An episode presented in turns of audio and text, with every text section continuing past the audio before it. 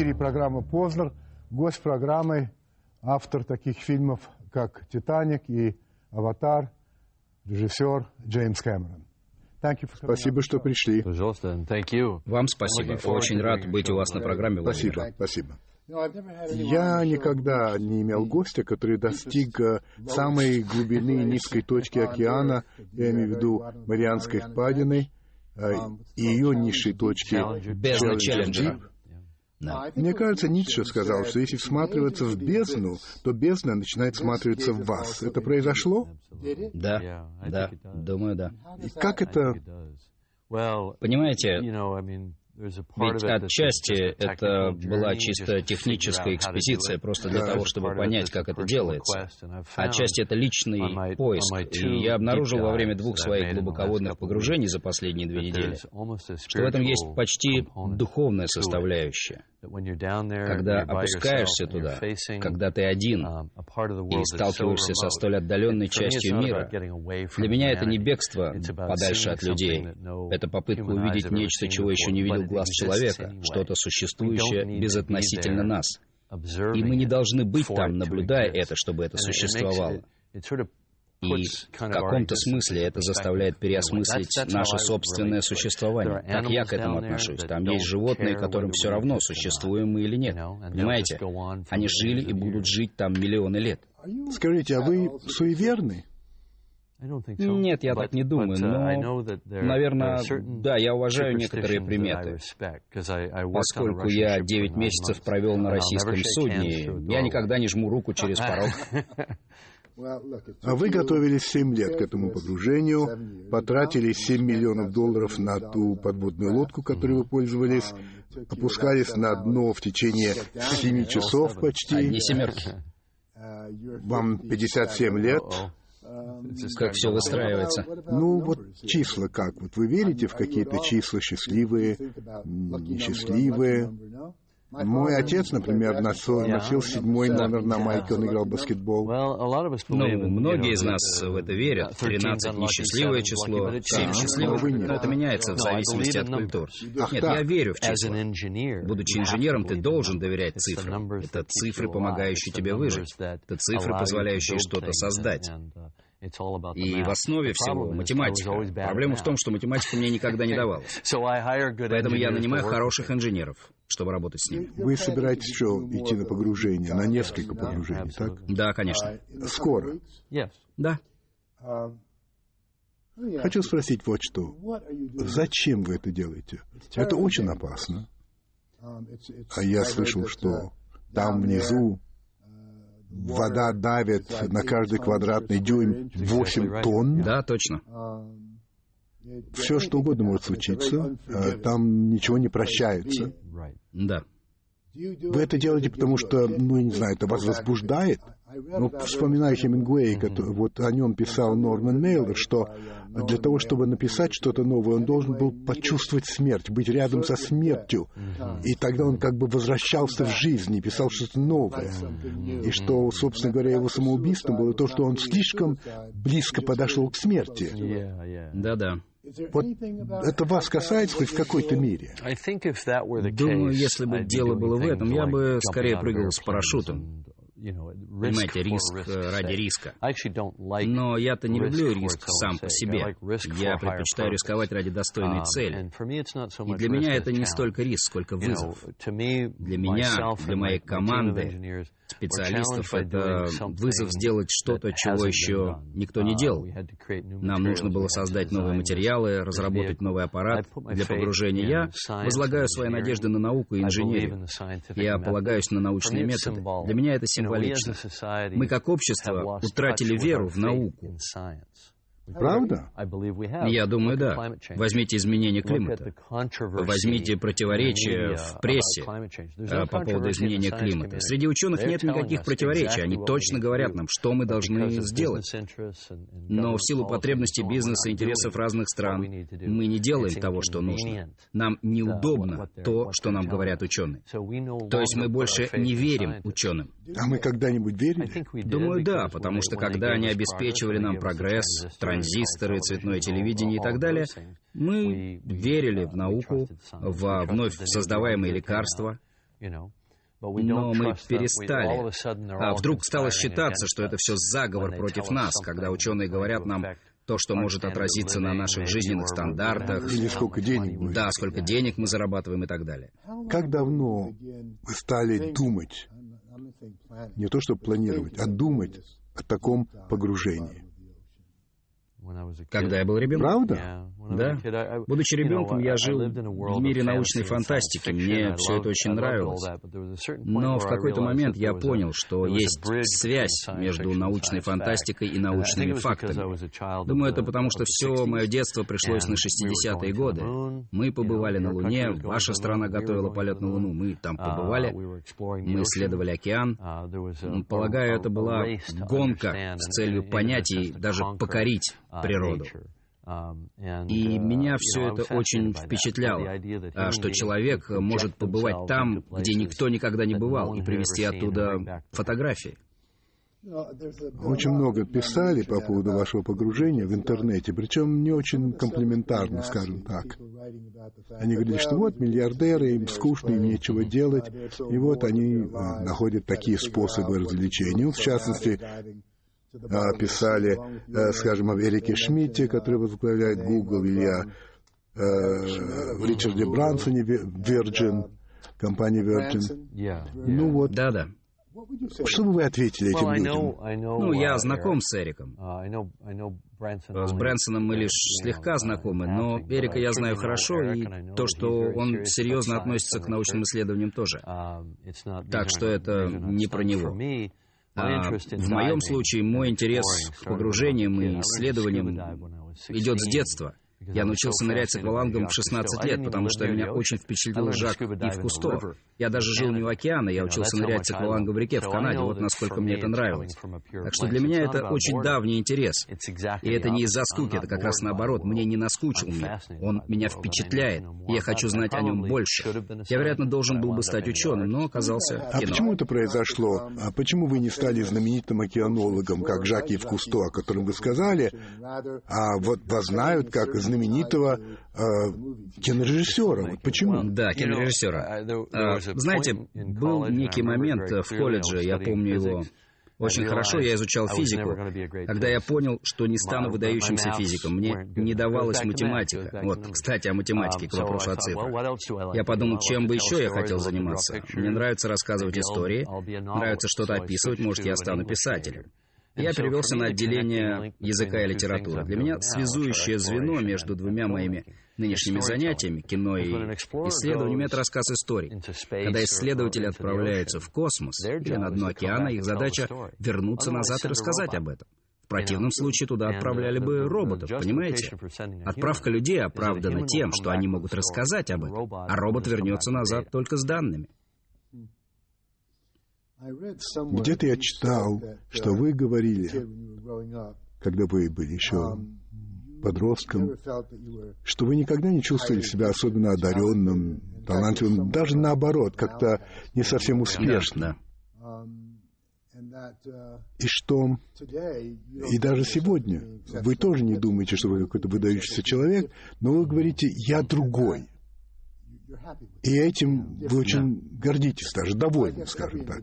Но каждый человек другой, он сам по себе, не так ли? А вот для вас что значит быть другим? Это вы думаете по-другому, или вы ваше поведение другое? Вот как это понимать? А, я Думаю, дело в том, чтобы чувствовать себя комфортно и уверенно, делая что-то, идущее в разрез всеобщим ожиданиям. И более того, в течение какого-то времени, добиваясь успеха, э, вопреки этим ожиданиям, ты начинаешь даже стремиться к этому. Думаю, это важно для авторов, писателей, никогда не делать того, чего от них ждут окружающие. Думаю, важно, чтобы это все шло изнутри, наружу, а не определялось пожеланиями поклонников. Естественно, все хотели, чтобы я снял продолжение «Аватара», я займусь этим в свое время. Но сейчас я занимаюсь тем, что важно для меня самого лично. Вы говорили, что когда вы росли, вы читали массу научной фантастики, и что... Конечно. А, кого вы любили? Огромное количество. Ну, Брэдбери? Хайнлайн. Он был умным и знал жизнь. Азимов? Азимов, да, но Азимов и Кларк, э, при всем том, что мне нравились их идеи, то, как они писали, казалось мне немного лишенным жизни. Хайнлайн был Хемингуэем научной фантастики. Это каким-то образом связано с «Аватаром»? Да, конечно, я вырос на этом. Понимаете, я вырос, мечтая стать исследователем других планет. И в какой-то момент ты взрослеешь достаточно, чтобы понять. Этого не будет. Ты не сможешь стать астронавтом, ты не сможешь полететь на Марс или Венеру. И для меня это сменилось мыслью, что я могу оказаться в другом мире, находящемся на дне океана. А затем мое увлечение этим вылилось в создание Пандоры и Аватар. Я думаю, что все это коренится в моем глубоком уважении к природе. Понимаете, это довольно любопытно. Мне пришлось снять фильм о фантастическом мире, чтобы заставить людей задуматься о нашем настоящем мире и о том, что мы его разрушаем. Пришлось использовать эту призму. Вы хотели, чтобы это произошло, чтобы люди да, как-то... конечно. Это неправильно говорить, что аватар — это для вас просто... Вы-то создали нечто ну, для развлечений, для денег. Да но без какого-то особого смысла, чтобы люди над чем-то задумывались. Это правильно будет? А, конечно, нет. Я пытался высказать некоторые идеи, э, какие-то свои личные убеждения. Но людям же не скажешь такого. Если бы я говорил напрямую, говорил, что это фильм об экологии... Никто бы не пошел в кино. Или что это фильм о душе, о правах коренных народов, никто бы не пошел смотреть. А скажешь, что это научная фантастика о приключениях на другой планете, все выстраиваются в очередь и воспринимают эти темы. Интересно, когда я смотрел «Аватар», там вот эта сцена, когда разрушается так гигантское дерево, это вызывает эмоции именно по отношению к этому дереву, понимаете? Я подумал, да, это тут не так все просто, не все так очевидно. Да, конечно. И смотришь по-другому на деревья. Я стал по-другому воспринимать деревья, сняв этот фильм. Я, наверное, не совсем по теме. Вы знаете, место такое называется Эсселен? Ну, это Биг Сэр в Калифорнии. Да, да. И там, когда я бываю там, у меня ощущение, что я могу разговаривать с деревьями. И если трогаешь дерево, дерево как бы тебе отвечает. Вот вы когда-нибудь испытали да. нечто подобное? Да, конечно. Я этим фильмом пытался выразить идею о нашей связи с миром природы. Безусловно, существуют традиции у многих коренных народов, э, связанные с ролью деревьев и нашей связи с природой, нашим уважением к природе. У друидов, например. Но этим же наполнен весь фольклор всех народов Европы и в России и так далее, кедры и всякое такое. Это очень древние верования, еще дохристианские. Да, да, это о правда. том, что мы связаны с природой, и мы не над ней, мы не ее хозяева. Часть этого. Мы ее часть, а она часть нас. Я читал о том, что что у вас был преподаватель биологии, мужчина, женщина. Да, мистер Маккензи. Господин Маккензи, да. Который сказал вам, что он посмотрел вашу контрольную работу. Да. И пришел к выводу, что у вас неограниченные возможности. Он так сказал. И вы не знали, на самом деле, смотрел он эту работу или нет. Но тот факт, что он вам так сказал, да. сыграла огромную роль в том, кем вы стали. Да, да. Позитивная оценка Потому что многие скажут, нет, ты ничего не сделаешь, ты никуда не годишься. Вот Конечно. этот один человек сказал так. Конечно. А вы сами практикуете такое? Вы людям так говорите? Я пытаюсь, я постоянно напоминаю себе об этом. Иногда это не просто слова, но один такой момент может много изменить. А, то, как человек оценивает сам себя. Думаю, становясь родителями, мы наблюдаем это. Видишь, конечно, этот юношеский пыл, но в них есть и недостаток уверенности в себе. Конечно, да-да. Они не знают, кто они, в чем их предназначение и так далее. И ты можешь, конечно, обнять их, успокоить, но иногда важно сказать правильные слова в правильный момент. И я стремлюсь к этому в своих командах, будь то съемочная группа или экспедиция. Я должен напоминать себе об этом. Это не происходит само собой, эти похвалы не рождаются сами собой. Моя самая высокая похвала обычно ну, неполный отстой.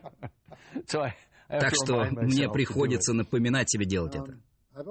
Я слышал, что вы, что Джеймс Кэмерон очень жесткий человек. Ну, например, писатель Уотсон Карт говорит, что вы как колесо в аду, если с вами работать. И он сказал, что вы с ними были очень любезны, потому что он мог встать и уйти. А вот со всеми остальными вы очень жесткий человек, очень. И, кажется, Кейт Уинслет, которая стала знаменитой из-за вас, из-за вашего фильма, сказала, что больше она ни за какие деньги с вами не будет работать. Я недавно виделся с Кейт. А вы вообще жесткий, злой человек в работе? Я могу ответить двояко на этот вопрос. Во-первых, я думаю, что я уже не тот человек, каким был, придя в кино. Потому что я был абсолютно убежден, что самое главное — это фильм. А сейчас я пришел к мысли, что отношения, которые ты выстраиваешь, и команда, которую создаешь, психология людей вокруг тебя — это самое важное. Фильм может выйти хорошим, может выйти плохим. Это большое различие, когда ты начинаешь. Фильм — это все. И я человек, представляющий фильм. Думаю, я был жестким с людьми, думаю, что я был жестким сам с собой, подталкивая нас всех к общей цели. Uh, Кроме того, я думаю, есть разница между тем, чтобы быть злобным и быть жестким. Злобный — это когда ты унижаешь кого-то. Злобный — это когда ты сам получаешь удовольствие, унижая кого-то. Я не думаю, что это про меня. Для меня самое главное — сосредоточенность, стремление к цели. И иногда я бываю жестким и предъявляю к людям высокие требования. С другой стороны, на фильмах, которые я снимал в последнее время, я говорил людям, с которыми работал. Я выбрал тебя, потому что ты лучший. И я ожидаю от тебя, что ты будешь лучше. Понимаете, каждый день. Потому что я прихожу на работу максимально собранный и жду от тебя того же. И я обнаружил, что людям нравится такого рода вызов. Им нравится играть на таком уровне. Понимаете? Мы все уважаем спортсменов. Там нет ведь никакого прощения, никакой терпимости, никакого снисхождения. Они знают, что должны быть собранными и максимально выкладываться в каждой игре. Я жду такого же. Почему мы уважаем это у спортсменов, но не в съемочных группах? Понимаете, о чем я? Передохнем. Да. А мы сейчас вернемся после рекламы. Не уходите.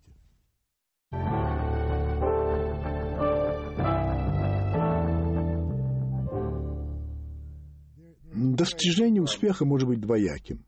Можно поставить очень трудную цель, очень высоко планку ставить. Но риск провала велик в этом случае, правда же? А можно поставить цель менее высокую. И тогда наверняка добьешься. Так вот, вы что выбираете? Ну, я всем говорю, начиная любой проект. Я собираюсь установить планку здесь, и мы можем проиграть. Но наше поражение будет выше, чем успех большинства остальных. Ну что же, очень хорошо сказано. А у вас э, бывали провалы? Конечно. А, но понимаете, поражение — это то, как вы сами его воспринимаете. Ну, вот так, как вы понимаете провал, да? С точки, не, не с точки зрения газет, да, да. там, критиков, а вот сами. Сами вы как оценивали? Вы провали, проваливались? Случалось? Да, конечно. Да, в 2005 году у меня был проект э, «Экспедиция» и прямая трансляция с «Титаника». И я считаю это худшим фильмом, в котором я когда-то участвовал. Хотя в рамках этого проекта был ряд больших успехов, ряд технических вещей, сделанных нами. Они были беспрецедентными. Естественно, никто не знает об этом, кроме меня и нескольких инженеров. Вы перфекционист? Нет, потому что я считаю перфекционизм бесполезным. А тогда кто вы? Я думаю, важно быть понятым, нужно донести идею, нужно добиться успеха, донося свою идею. Это не должно быть идеально. Ни один фильм не идеален, ни одна постановка не идеальна. А, так что перфекционизм не имеет смысла. Думаю, есть режиссеры, добивающиеся высшей степени перфекционизма буквально в каждом кадре. Но это не важно. Важно, чтобы твой фильм сработал, чтобы он оказал сильное воздействие на людей. И вот этого нужно добиваться. Считаете ли вы себя авангардистом, человеком, который прокладывает новый путь, так сказать, за которым последуют другие? Или, ну, не знаю, Действительно, вот, ну, вот открывайте новые дороги. Я думаю, нужен баланс между прокладыванием путей, созданием новых технологий и так далее, но в то же время, чтобы при этом не терять своего зрителя. Я считаю себя в каком-то смысле популистом. Я пытаюсь обращаться ко всем, а не к какой-то интеллектуальной элите. Понимаете? Она меня не интересует. Я хочу делать фильмы для... Я не особо выделялся в колледже. Я смотрел кино в кинотеатрах, где смотрят кино из машин. кстати, ваши родители, это, были, ну, это были... Кто они были? Совершенно обычная семья в маленьком пригороде в Канаде. Мой отец был сыном фермера, ставшим инженером-электриком. Он был первым в семье, у кого было высшее Вообще образование. в семье, да? Моя мама была медсестрой и домохозяйкой. Очень простые люди, но моя мама была также художницей, очень увлеченной художницей, а мой отец, будучи инженером, был очень вдумчивым. И мне всегда казалось, что я взял как бы самое лучшее от каждого из них. И думаю, поэтому меня и привлекло кино. Потому что кино должно идти от сердца, для этого нужна страсть, но при этом кино также очень высокотехнологично. Вы когда-то сказали, что океан предлагает вам выбор, либо воплотить мечту, либо пройтись по красному ковру в Лондоне, на премьеру э, «Титаника». А вы же и то, и другое сделали. Мне повезло. Но мне приходилось делать такой выбор. И это, кстати, было несколько дней назад. Мы семь лет работали над этим проектом погружения, над этим аппаратом. На самом деле, поначалу мы, кстати, подумывали о космическом полете на другую планету, но это было последнее неисследование места здесь, на Земле. И вот волнение моря было очень сильным, мы не могли спустить батискаф. Погодные условия ухудшались, и был промежуток всего в 14 часов, когда мы, возможно, могли осуществить погружение. Это было как раз в то время, когда я должен был оказаться в самолете в Лондон на премьеру моего фильма. Так что мысль о том, что режиссер не прибудет вовремя на премьеру своего фильма, казалось абсолютно кощунственной, но это был мой выбор. И Океан сказал... Вы не поехали в Лондон? Я приехал. Океан сказал, ты должен выбирать. И я сказал, ребята, мы остаемся и погружаемся. И дальше будь что будет. И потом случилось чудо. Появился мой друг на очень быстроходной лодке, чего я никак не мог даже ожидать. И он доставил меня на Гуам вовремя, чтобы я успел на самолет и вылетел в Лондон. Э, и мы успели буквально в последние минуты. Но в то время, когда я принимал решение, я был практически уверен, что я не попадаю в Лондон. Да, потрясающе. Когда вы, ну, сейчас я попробую сформулировать, когда вы залезали вот этот подводный аппарат, наверняка кто-то вам сказал, что слушай, есть множество возможностей, что ты погибнешь. Пять таких, там, 10, 50 возможных вариантов, да? Да многое могло случиться. Самое очевидное, нас могло просто расплющить. Но тут не о чем особенно переживать, потому что с этим ничего не поделаешь, это быстро. Очень быстро. Было много всякого другого, не такого уж приятного. Например, потеряться. То есть вместо того, чтобы подняться сразу на поверхность, пройти лишь часть пути и быть снесенным течением, и всплыть где-то в 40 километрах, где тебя не найдут. А ты заточен внутри. Я не смог. Вы не можете выйти самостоятельно. Нет, меня должны были поднять на палубу и только там снаружи открыть люк. Вот это было бы неприятно. Вы, вам было страшно? Нет, вообще совсем? Нет, э, и это не какое-то бахвальство. Это правда. До того напряжение было очень большое, и думаю, это естественно, потому что чем больше ты можешь себе представить, тем больше думаешь обо всем этом, а, волнуешься о своей безопасности. Но когда все начинается, для меня это чистый восторг. Поехали. Как может быть у гонщика перед началом гонки. Цитата, ну, близкая к цитате вашей. Вы говорите, что вы всегда хотели нырнуть туда глубоко, и что вот если аватар принесет достаточно денег, вы сможете этим заниматься больше. Так для вас фильм, производство фильма, это что? Это средство добывания денег для того, чтобы... Нет, конечно нет. Если твоя цель только заработать денег, ты не создашь ничего интересного как художник. Я уверен в этом. Я думаю, что ты делаешь что-то, во что веришь, и должен понимать, что обращаешься к большой аудитории. В моем случае, по ряду причин, речь идет о международной аудитории. И когда меня критикуют, в основном за использование определенных клише, я говорю, это не клише, это архетипы. Я имею дело с универсальными общечеловеческими чувствами, которые мы все разделяем. для вас деньги? Не особо. За исключением того, что это способ провести какое-то еще исследование. Для независимости? Да. Думаю, для художника это очень важно. Не нужно волноваться о следующей работе. И тогда так. ты можешь делать что-то от души. Разве вам не, да, не предлагали 10 миллионов долларов за то, что вы достигли вот дна? Нет, не было этого? Нет, это, это смешная история. Мой хороший друг Питер Диамантис, глава фонда э, X-Prize, этот фонд э, собирался учредить приз, чтобы побудить людей погружаться в глубочайшие места Мирового океана, у них много разных призов. И вот я ему позвонил, говорю, Питер, мой батискаф будет довольно дорогим, вы собираетесь вручать этот приз? Он говорит, нет, мы не вручаем призы за то, что произойдет в любом случае. А я знаю тебя, и ты своего добьешься. Oh, я им говорю, ну, спасибо. В общем, никакого приза не было. Я думаю, что я лишил его, когда он понял серьезность моих намерений. Вы установили много рекордов в киноиндустрии. Ну, первый фильм, который стоил больше 200 миллионов да. долларов, первый фильм, который зарабатывал 2 миллиарда, заработал да. два фильма, которые заработали больше миллиарда да. каждый. Вы гордитесь этим? Думаю, да.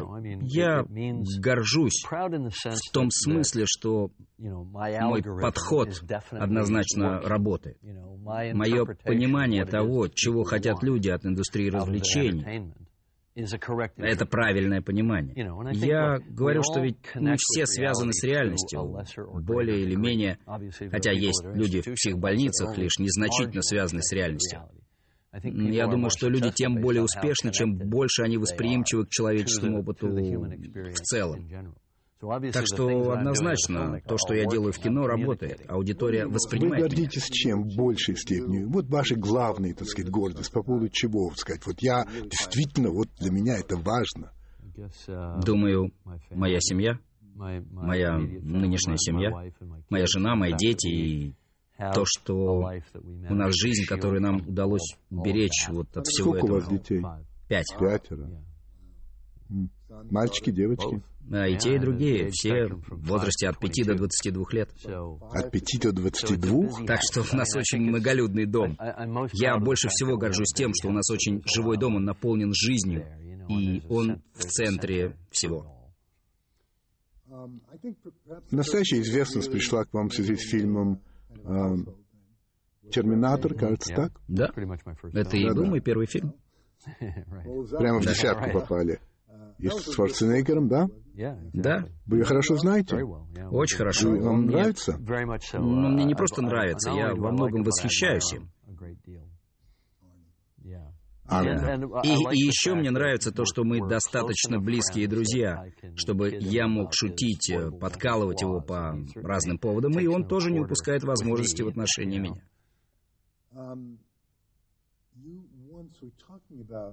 Вы как-то говорили о терминаторе, и вы сказали, что полицейский, который не сочувствует людям, или врач, который не сочувствует да. больному, это терминатор, это человек Конечно. Это без Конечно. души, но в форме. А разве Голливуд не создает терминаторов бесконечным насилием, кровью, убийствами? Вас это как-то не, не задевало никогда? Да, я согласен. Думаю, в этом есть опасность. А, также опасность от видеоигр, возможно, даже больше, чем от фильмов. А, в том, что мы uh, привыкаем к жестокости. Но ведь жестокость хорошо продается, так что экшен — это хорошо, а жестокость — плохо. Подумайте об этих словах, об их uh, смысле. Индиана Джонс стреляет в людей, но клевый, он герой. А, так что где провести эту линию? Да, ну он стреляет не так, там же нет крови. Ну, вот так несерьезная стрельба, что ли. Это да. так, бах-бах-бах, и ничего, и все проходит. Но... А есть такое, где просто лужи крови, и страшно, и А, прежде всего, я думаю, каждый человек думает о том, что он смертен, и он должен как-то уживаться с этим. И за исключением тех, кому не повезло, и они побывали в реальных боях, видели все это вокруг себя, большинство из нас защищены от этого. И мы ходим в кино, чтобы представить, а что я делал бы в этой ситуации, если бы я увидел такое. Некоторых это привлекает, э, кого-то отталкивает. Есть режиссеры, которые скажут вам, например, что бескровная стрельба в фильмах более опасна, чем та, что наглядно демонстрирует, насколько Конечно, ужасно и понятно. болезненно это может быть. Не скажу, что я полностью согласен с Да, этим. ну это спор такой, нормально. Когда, например, кто-то выходит э, в Диане Джонса и там крутит э, чем-то а Индиана Джонс стреляет в упор, для меня это бескровное убийство. Такое развлекательное, это приключение. Это может быть опасно. И вот как стилистически разобраться со всем этим? Я всегда старался в своих фильмах соразмерять насилие и экшен с неким моральным компасом. Взять, например, «Терминатор 2». Маленький мальчик говорит Терминатору, нельзя убивать людей. И у меня нет ни одной сцены, где он бы размахивал э, пистолетом. И Терминатору пришлось усвоить ценность человеческой жизни. Это своего рода моральные уроки фильма. Так что даже при том, что в моих фильмах есть насилие, там есть моральный ориентир. На мой взгляд, это нормально, это приемлемо. Нет ли противоречий между тем, что вы говорите, что современная технология может угрожать человеку, Да. но вы ею уже пользуетесь в своих фильмах, как никто другой? Ну, это кажется некоторым противоречием. Возьмите «Аватар», вероятно, один из самых технически сложных фильмов. И при этом его главная идея в том, что мы теряем связь с миром природы, понимаете? Но, думаю, мы должны согласиться, что мы технологический вид существ. Мы научились изготавливать орудия, и именно поэтому стали преобладающим видом на нашей планете. Поэтому все мои фильмы о попытках понять, как технологии меняют нас, к лучшему или к худшему. Как-то вы сказали, что мы сами должны решить, на какой планете мы хотим жить, чтобы она существовала или нет. Если мы не изменимся, она не будет больше существовать. Да. А как измениться? Думаю, нам нужно изменить свои приоритеты. Сейчас приоритетный экономический рост, рост производства, техническое превосходство, Богатство. богатство, конечно же. Думаю, без смены приоритетов мы истощим ресурсы нашей планеты. Какой главный приоритет? В настоящий момент это источники энергетика. энергии. Да, нам нужно понять, насколько источники энергии, которыми мы пользуемся, разрушают климат, разрушают нашу способность производить э, пищу, обеспечивать себя и поддерживать свое выживание. Мы уже превысили недопустимый уровень, это не может продолжаться. Это данность. Снова возвращаемся к цифрам. Цифры это доказывают, мы должны это Об прекратить. этом говорит наука, и люди не хотят э, согласиться. Потому что они не хотят слышать эти объяснения. Процитирую вас. «Если бы я сегодня снимал «Титаник», я бы это сделал по-другому. Мне не пришлось бы ждать семь дней, чтобы получить идеальный заход солнца для сцены поцелуя. Я бы снял это все на зеленом фоне и выбрал бы тот заход солнца, который мне Конечно, нужен. конечно. А нет ли разницы между настоящим заходом солнца, который я увижу на большом экране, и вот этим искусственным, который снят таким образом на вот хромакее, как это называется? Конечно. Ну вот, возьмите «Аватар». Две трети в этом фильме стопроцентно созданные на компьютере вещи. Каждый закат, каждое облако, каждое насекомое, летающее в этом лесу. Так что да, я верю, это возможно. Вопрос в том, что это возлагает на создателей фильмов ответственность решать, как именно создавать эти образы. Потому что сегодня вы можете что угодно, но это не значит, что сделанное вами будет хорошо. Вы видели фильм «Артист»? Да, Фильм, который получил э, 10 Да, да, номинаций и выиграл 5 Оскаров. Фильм, ну, о немом кино, и о том, как появляется звуковое кино, и что Да. происходит с человеком, который был звездой, как в, в немом кино. Ну и потом там еще и любовная история такая. Очень простая история. Почти что там нет никакой технологии, все очень просто, без компьютерной графики. Да? И огромный успех, огромный успех э, у, у зрителей, нет разве? огромный успех у С критики. точки зрения критики. У критики, да, но не особый Вы хотите финансовый сказать, успех. что Денег не заработал? И знаете, Академия, раздавая призы, стремится к некому равновесию. Этот фильм соберет много денег, ему не нужна награда, а вот это... Да, но «Аватар», вернее, нет, «Титаник» получил 11 «Оскаров» и заработал «Титаник» — одно из исключений из этого правила. Голливуд вам нравится? Ну, Голливуд, я имею в виду не место на Земле, а... Да, как идея, как бы своего рода да, большая да. иллюзия, которая состоит да. из французских, русских, э, канадских создателей да, фильмов и так далее. Да.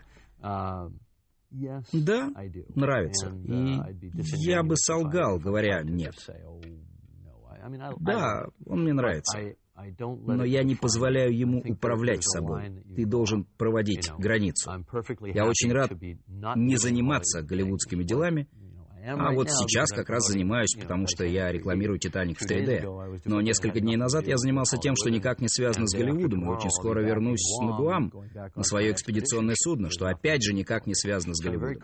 Мне очень комфортно, что иногда я человек из Голливуда, а иногда нет. Вы ходите в кино? Да, я люблю Обожаете? Конечно. Ну, назовите мне три главных ваших. Ну ладно, это неправильно, я, говорю, не надо называть. Я плохо не умею Просто составлять списки. Назовите мне не несколько фильмов, которые для вас вот очень важны, когда вы вспоминаете о них. Ну, скажем, для меня вот «Прилетай над, днем, над гнездом кукушки». Да, хороший фильм. Ну, несколько названий. «Волшебник Волшебники страны Оз». «Тонкая красная линия». 39-й год. Да, да, точно. Но это по-прежнему какая-то магия. И тысячу лет спустя почему? в нем будет В чем волшебство? Хотя нам в кадре иногда провода а почему это запомнится? Что такое? В чем тайна? Я не знаю, может быть, Но ведь это есть мое, это волшебство. Может быть, это мое личное, потому что для меня это связано с детством, с магией кинематографа, но я думаю, всегда будет что-то великое в том моменте, когда она попадает из черно-белого Канзаса Конечно. Я всегда хотел сделать и такое поют, же для зрителей. Идем искать Конечно. волшебника, замечательного волшебника из Оза. Так что «Аватар» — моя попытка воспроизвести этот момент, когда вы выходите в мир, наполненный цветами, которые вы никогда не видели на экране. Да? А мы Конечно, видим друг друга в 3D. Мы в 3D Прямо сейчас. А вот то, те, кто смотрит телевизор сейчас, видят Нет. нас не в 3D. Конечно. Хорошо. Вы сняли «Титаник» не в 3D. Теперь вы вновь снимаете. При этом вы говорили несколько лет тому назад, что если я снова никогда не дотронусь до пленки, до кино, то я буду счастлив. И вообще, производство кино — это не о кино и не о всяких хитростях, это об идеях, о картинке, о воображении, о том, как рассказываешь сказки. И что вы не стали, может быть, снова делать «Титаник» выходит из этих слов. А для чего вы это сделаете сейчас? Зачем вы сделали снова в 3D? Зачем снова взялся? Так хорошо получилось. Понимаете, 3D Смотрите, чего действительно хотят создатели фильмов. Они хотят, чтобы люди ходили в кино. Они не хотят, чтобы люди собирались у телевизора. Они хотят, чтобы люди ходили в кинотеатр. чтобы смотрели кино на маленьких каких-то экранчиках. Это неизбежное зло. Понятно. Так что теперь появился способ дать вторую жизнь фильму, как бы второе рождение, когда берется любимый всеми фильм «Титаник», «Челюсти», «Звездные войны», Назовите любой любимый всеми фильм «Крестный отец». Переводится в 3D, его показывают в кинотеатрах, и им снова можно насладиться на большом экране. И в нем появляется дополнительная ценность, что-то дополнительное. Но что мне нравится в этом, мне не нужно перемонтировать фильм, мне не нужно создавать дополнительную ценность, меняя его. Я не меняю сам монтаж. Я просто создаю самую лучшую из возможных версий фильма. А можно ли согласиться с тем, что на самом деле... Ну нет, скажу по-другому что когда вы делаете кино, вы думаете о большом экране. Так вы снимаете для большого экрана, чтобы люди видели свет, слышали звук и так далее. Вы хотите, чтобы люди смотрели не на маленьком экранчике. Это не то, не передает никаких ваших идей. И вот поэтому вы придумали 3D, чтобы люди вернулись в кинотеатр, на большой. Вы все поняли? Правда? Да, прям в точку. Именно так я об этом и говорил, когда я начал ездить и разговаривать с прокатчиками в Европе на Cine Expo или в Америке на Show West. Я говорил, друзья, наш бизнес, святыня большого экрана разрушается остальными способами непосредственного просмотра фильма, э, в том числе на маленьких э, экранчиках. Мы должны сопротивляться, мы должны чем-то ответить, мы должны идти дальше, мы должны добавить что-то особенное в поход в кино. И в этом-то идея 3D, и она сработала. Я думаю, сработала. Я думаю, она еще не полностью себя показала, потому что... Не приходится очки носить. Да, потому что очки затемняют изображение. Хотя технология существует, э, чтобы все было таким же ярким, как без очков. Но прокатчики не хотят потратить еще немного Понятно. денег, так что возвращаемся на исходную позицию. 14 апреля исполнится 100 лет гибели «Титаника». Да. И в Нью-Йорке будет аукцион. Да. Будут продаваться паспорта, ну, какие-то вещи вот тех людей, которые погибли. И при этом оценивается вот все это дело, ну, предварительно, примерно в 20 миллионов долларов. Как, э, какое у вас к этому отношение? Лично мне это как-то что-то не очень. Да. Не понимаю. Все-таки люди погибли и теперь торгуют их вещами. Я лично не стал бы ничего такого покупать. Меня очень привлекают выставки таких предметов. Думаю, что выставки — это нормально. Думаю, что есть смысл в том, чтобы поднять эти вещи со дна, вместо того, чтобы они там сгнили, разместить их в витринах. И это поможет людям окунуться в историю, заставит их задуматься об истории, о своем месте в истории. Потому что мы все сейчас живем одним мгновением. Особенно дети, по-моему, не задумываются, например, о Второй мировой войне. Да даже и не знают они о том, как мы оказались там, где мы сейчас. И мы обречены на повторение э, всех бед, если не усвоим уроки истории. Так что я думаю, это нормально. Но думаю, что наживаться на трагедии — это нехорошо. Кто-то может сказать, что, сняв фильм «Титаник», ты тоже нажился на трагедии. Ну, я бы возразил, что это, это достойная память, потому что мы старались в фильме придерживаться истории, исторических деталей и подробностей. Вы опускались на «Титаник» много раз, не так ли? Да, да. Что-нибудь брали оттуда? Наверх? Нет. Я ничего не видел. винт одной из наших подводных лодок попал кусок дерева, ну, но я выкинул его за борт. Нет, мы ничего не подняли наверх. Что вы думаете о том, как человечество развивается? Вы оптимист в этом отношении? Ну, думая о будущем. Я верю в то, что мы устоим, что у нас хватит ресурсов. Я очень пессимистичен в отношении, прежде всего, системы власти. Я очень пессимистичен, когда вижу, как люди поворачиваются спиной к науке, обращаются к предрассудкам. Um, Но я думаю, есть причины и для оптимизма, и для пессимизма. Я думаю, от природы я оптимист. Думаю, проблемы можно решить. Вы... У вас нет ощущения, что человечество повторяет все те же одни и те же ошибки, что много сот лет тому назад? но что сегодня эти ошибки более опасны из-за того, что мир так изменился. Вы так не думаете? Конечно. Конечно, конечно. Плюс мы будем совершать новые ошибки, которых никогда раньше не совершали.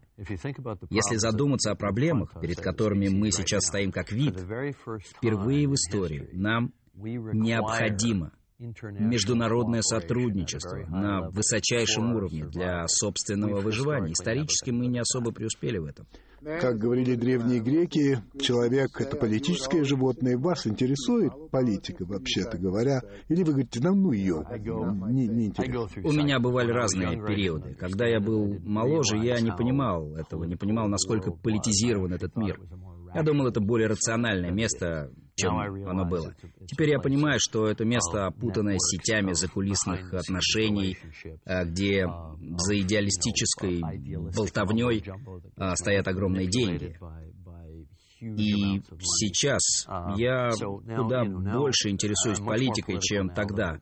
Но я разборчив. Вы родились в 1955 году? 54 Значит, вы дитя холодной войны. Конечно. И вы э, проходили через все это, прятаться под э, партой. Конечно. Кубинский ракетный кризис. Помню, как отец Понятно. показывал листовки, как э, вести себя в убежище. С ненавистью к русским? Нет, скорее с любопытством. С любопытством. Кто это? Что это за люди, ненавидящие нас, которых мы так ненавидим? Значит, вы верили, что русские вас ненавидят? Конечно. Нам так говорили. Я помню, когда я познакомился с первым из своих русских друзей сразу после развала Советского Союза в 92 году, я прилетел сюда, чтобы встретиться с доктором Сагалевичем из Института Шершова, поговорить об батискафе, потому что я хотел погрузиться к «Титанику». Я не думал ни о какой идеалистической миротворческой миссии. Мне нужны были чертовы подводные аппараты, доступ к ним. Но я был абсолютно шокирован э, тем, что я увидел, тем, насколько прекрасными, ну, теплыми, заботливыми, нормальными людьми, хотя с особым национальным характером. Но разве мы не в жертвы средств массовой информации, кино? Да, конечно. Конечно. Конечно. В Америке я канадец. Все, Конечно. Uh, Но я обнаружил, что uh, русские достаточно закрыты, пока ты не сойдешься с ними. Может быть, с помощью небольшого количества водки. Но уж если тебя приняли, да, действительно, это, это на всю жизнь. Да, да. да. Ну, мой друг Марсель Пруст просил задать вам некоторые вопросы. Хорошо, это будет испытание. А они короткие.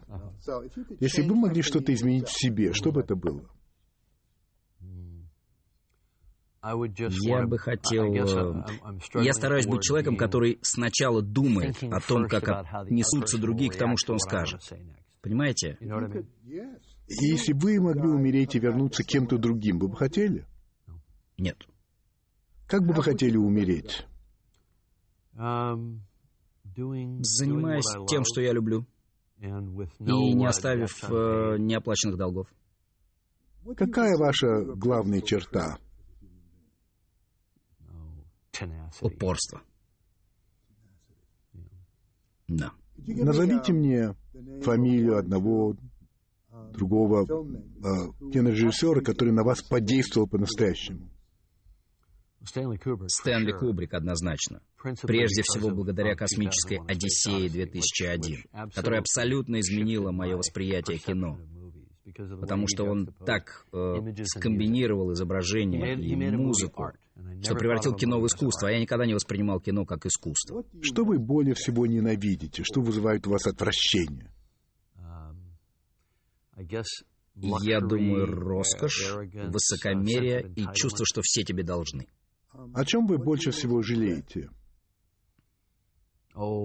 Ну, я бы думал об отношениях. Мы всегда избегаем того, когда должны что-то сказать, э, когда должны извиниться. И это оставляет боли, шрамы в нас самих и в других людях.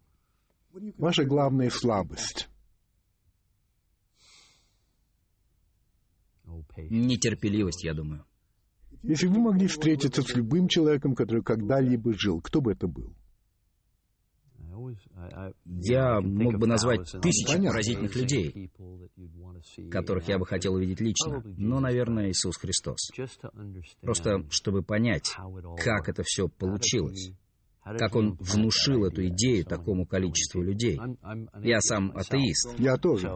Поэтому для меня не существует божественного объяснения. Я хочу понять, как один человек, понимаете? Я ведь мог бы также назвать, кстати, надеюсь, это никого не оскорбит, мог бы назвать Сталина, Гитлера, Наполеона, когда один человек влияет и очень глубоко влияет на всю историю.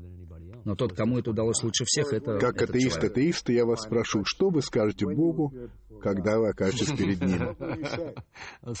Я скажу, я ошибался. Прости меня, пожалуйста. Это был Джеймс Кэмерон. Спасибо большое. Отличный разговор.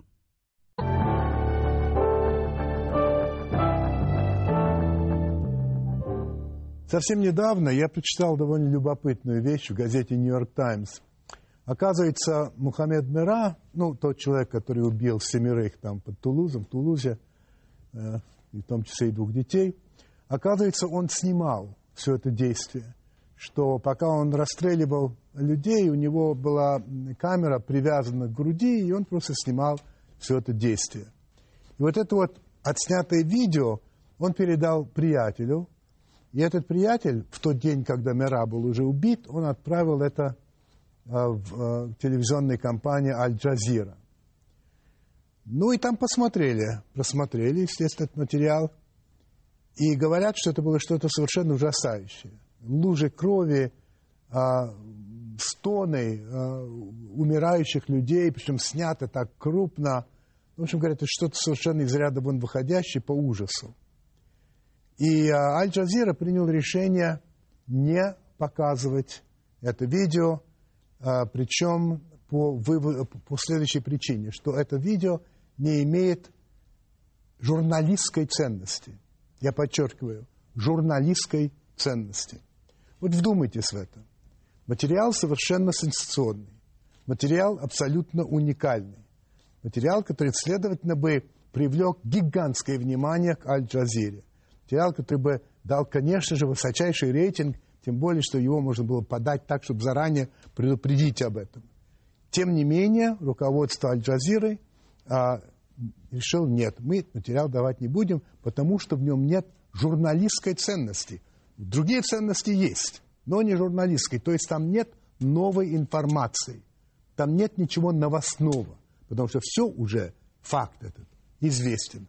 Раз так, то нечего давать материал только потому, что а, он сенсационный и так далее. Теперь я прошу вас задуматься вот над чем. Вот представим себе, что это видео попало в руки, ну, скажем, какой-то российской телевизионной компании. Подумали? Теперь вот что вопрос такой. Как вы думаете, вот эта компания, я не называю конкретно, выдала бы в эфир эту сенсацию? Или же решила бы, что нет, потому что не имеет журналистской ценности? Подумали? Ну вот и хорошо. Удачи вам и приятных сновидений.